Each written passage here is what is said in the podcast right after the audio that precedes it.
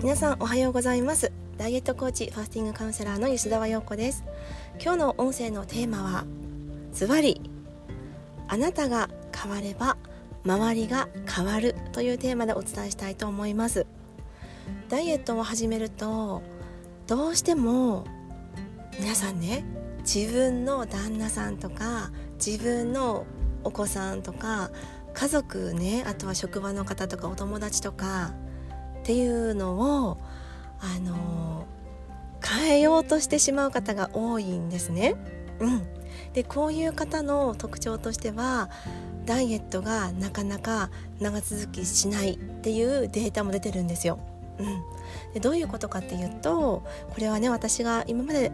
サポートしてきたクライアントさんの中でもすごく多かったんですけども私がダイエット始めるって言ってるのに旦那がこういうものを買ってくるんですとか旦那は全然協力してくれなくってあのお菓子をね買ってくるんですとかアイスを買ってくるんですとかあの私は食べたくないのに子供がねお菓子が好きだからどうしても買っちゃうんですとかっていう風にどうしてもねこう周りのせいにしてしまいがちな方ってやっぱり多いんですね。で私自身も最初そうでした。うん、ファスティングする時も一緒にやろうよって言ってもいや俺はいいよって言われたらなんでやってくれないのみたいな感じで思ったりしたこともあったんですけどあのー、長年ね私がお客様のことをサポートしてきた中で成功する方とやっぱ失敗する方挫折してしまう方の大きな違いとしてあの軸をねやっぱりこうぶらさないぶらしぶらせずぶらさずに自分軸を周りがどんな状況でもどんな環境でも自分軸をぶらさずに持ってる方最初持てた方っていうのはやっぱりずっとこう長続きするんですよね。うん、ただあのどうしても周りの環境とか人とか状況によってこう支配されやすい方流されやすい方コントロールしされやすい方っていうのはどうしてもなかなかこうダイエットが卒業することが難しいっていうことも分かってるんですよ。うん、で今日はそういうあの具体的なねそういう時にどういうふうにしていったらいいかっていう方法をね具体的にお伝えしたいと思います。まず第一条件というかね前提にしてもらいたいのは相手を変えようとしないっていうことです。うん、簡単に言うけどこれがめちゃくちゃ難しいんだよねって思ってる方も多いと思うんですけどまずあなたのこう考え方あなたの価値観の中に相手を変えようっていう考え方があるとしたならばそれはまずねあの今日から消してください。うん、まずね相手は変わらないですよ。うん、相手を変えようとしても相手は変わらないんですね。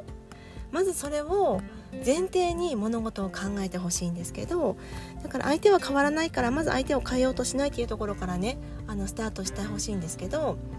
じゃあ具体的にどういうふうにしたらいいのかって言ったらあなたが変わっていけば自然と周り相手環境は変わっていきます。うん、あなた自身が変われば自然とそれに引き寄せられるように周りは絶対に変わってきます。でダイエットで例えるとね例えば今までは土日旦那さんとか家族とか子供とかとね一緒にここでこれを食べるのが習慣だったのに私がダイエットを始めたことによってそれができなくなってしまったから家族がストレスをたまストレスを溜めているっていう風な状況だったとしますよね。うん、でも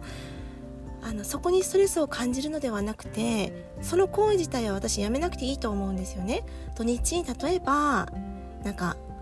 なんだろうフードコートとかにね子供が行くのが楽しみだったりとかするじゃないですか。そういうことはそういう機会は別に奪う必要はないと思うんですけどもそこに行った時にじゃああなたは何を選びますか？っていうことなんですね。うん、なんで私は行きたくないのに家族はあの行きたがるだろうとかね。私は行きたくないって言ってるのにあのなんで旦那はこれをいつも食べたがるんだろうとかって思うんじゃなくて行っても全然 OK なんですよ。でも例えば今まではマックを食べてたかもしれないけどじゃあこれからはちょっとこう和定食みたいなタンパク質としっかりミネラルが取れるようなメニューを選ぼうとかね、うんうん、あとはいつも私ねこれは実は私の話なんですけどうちのパパはねたこ焼きがすごい好きなんですよ。だからあのフードコートみたいなねあのデパートの中に行くと必ずたこ焼きを食べたがるんですけどそのたこ焼きを食べる時も今まではねがっつりマヨネーズソースみたいな感じだったけどじゃあ私のねあの選択としてはたこ焼きは私も食べるけどあのハーフハーフにしてマヨネーズソースとこっちはあのネギなんかネギ醤油みたいなのありますよね。ネギ醤油にしてハーフハーフにしてこっちはなるべく脂質をあの多く取らないようなメニューを選ぼうとかっていう風にして私もじゃあ2個だけもらうねって言っていつもは8個入りを頼んでたんですけどこれから6個入りにして4つ主人が食べて私が2個食べるみたいなそうそういうあのやり方に変えてるんですよ。うん、だから全くね食べないっていう風になったらそこの雰囲気をやっぱり壊してしまうこともあるので自分が何を選択するかっていうのをちょっとこう考えてやってみてください。うん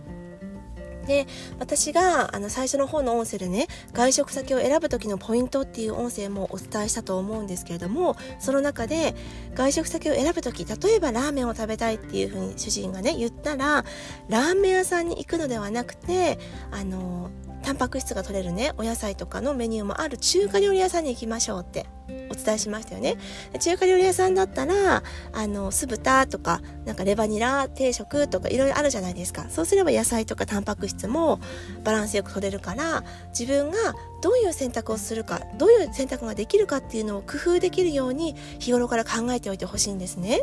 うんうんうん。でお家でもそうだと思うんですよ。お家でもあのこの一汁三菜の、ね、プログラムのお食事内容にしたら物足りないっていう方はもしかしたらいらっしゃるかもしれません。ご自身じゃなくて旦那さんとかねお子さんとか食べ盛りの子供とかねあのこれじゃ物足りないもっと食べたいって言うかもしれません。でもご本人がそう言うなら私はいいと思うんですね。ただそれにつられてあなたがあのあなたも同じようにするっていうのはちょっと違うと思うんですよ。うん。糖質の量とかタンパク質の量とかもう大体皆さん分かりましたよね。お子さんの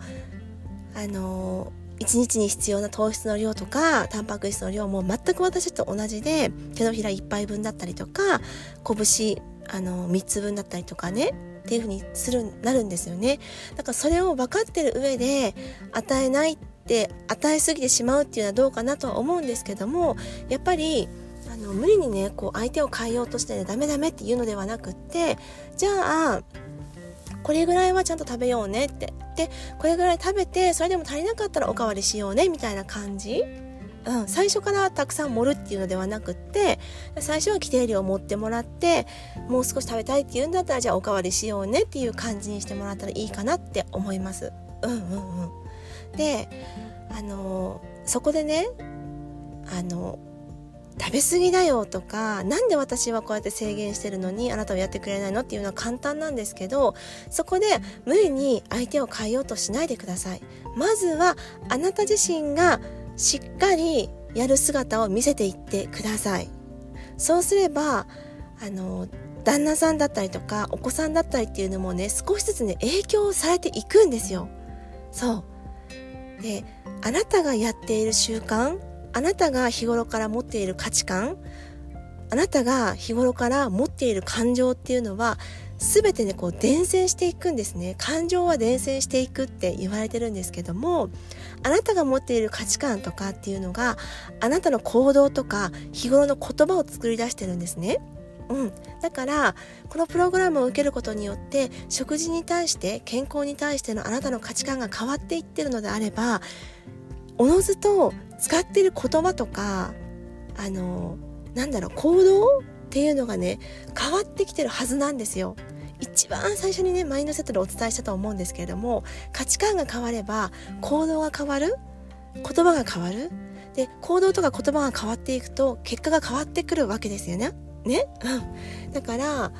この毎日使っているあなたの言葉とかあなたが行っている行動っていうのが少しずつ少しずつ変わっていくことによって家庭の中の結果っていうのが変わってくるんですよね。あなた自身の結果はもちろんですよね。体脂肪率とか体重が減っていくとかね。あとエネルギッシュな体になっていくとかむくみが減っていくとかなんとなく気持ちが安定していくとか食欲があの収まっていくとかっていう結果はもちろん変わっていくんですけれどもそれだけではなくてあなたの周りの環境さえも食事っていうのを変えていくんですよ。で私はこれをすごく実感してます。あのこれまでサポートしたクライアントさんの中でもね夫婦関係がすごく良くなりましたっていう方すごく多いんですよ。でも私は夫婦関係のことは一切アドバイスはしてません。うん。あのご相談を受けた時はこういうふうに言ってみたらどうですか？とかこういう言葉を使ってみたらどうですか？っていうご提案はしてるんですけれどもこの食事とか食習慣を変えたことによって夫婦関係とか家族関係がどうあのねなんか不思議なことに本当に良くなってる方がほとんどなんですね。うん、でそれっていうのはきっとあなた自身のやってる方ご本人自身の価値観とか行動とか言葉とか気持ちマインドが変わってるからなんですね。自然と穏やかな気持ちに慣れてる食事をとることによってホルモンバランスが整ったりとかあとはこう暴飲暴食に走らないことによって血糖値の乱高下を避けることによってあなた自身の気持ちがいつも穏やかでいられるようになるんですよねきちんとできていればでそうなると相手に対しても余裕を持った対応ができるようになったりするんですよ。うんうんうん。でそれが結果家族関係とか夫婦関係を良好にしていくっていうプロセスでもあるのでまずは相手を変えようとせずに自分自身をあの自分自身がね軸を持って取り組んでみるところからやってみてください。もうね最後の週になるのでだんだんだんだん食事がね気持ちを作ったり感情を作ってるっていうことは分かってきてると思います。でただねどうしても食事がバーッとこう土日で乱れてしまったりするとまた気持ちが乱れやすくなったりするんですよ。あとは睡眠不足だったりとかっていう風になるとまた食欲が湧いてしまって血糖値が上がるものを欲してしまうとかっていうこともあるんですね。だからまず土日で乱れてしまった舌っていうのは平日でしっかりリセットするように心がけてください。そうすればきっとまた穏やかな気持ちで毎日過ごすことができるんですね。うん、だから今日お伝えしたかったのは相手を変えようとしないっていうことの前にまず自分自身が食事で自分のことをコントロールできるようになってほしいっていうメッセージです。うん感情をコントロールするっていうのはねすごくね大変なことなんですよ。自分の感情を押し殺したりねなかなか認めてあげられない自分の感情を認めるっていうことはすごく大変なことなんです。でも私が一番最初にあの LINE の方からお伝えしたセルフコンパッションとかねうん、そういった自分に自身の心を当てて認めてあげるっていう訓練を毎日毎日することももちろん大事なんですけれどもまずは食事を通して自分の気持ちを安定させるための方法を学ぶ徹底的に今後一生使えるその食事法を今皆さんには学んでいただいているのでそれをまずシンプルに実践してください。でそれがねちゃんと定着してくる頃には絶対家族とか夫婦関係とかっていうのは良くなってきてるはずだと思いますのでまず今日もね一日まず食事を見直しながら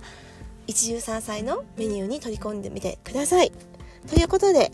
今日の音声は以上になります。また次の音声でお会いしましょう。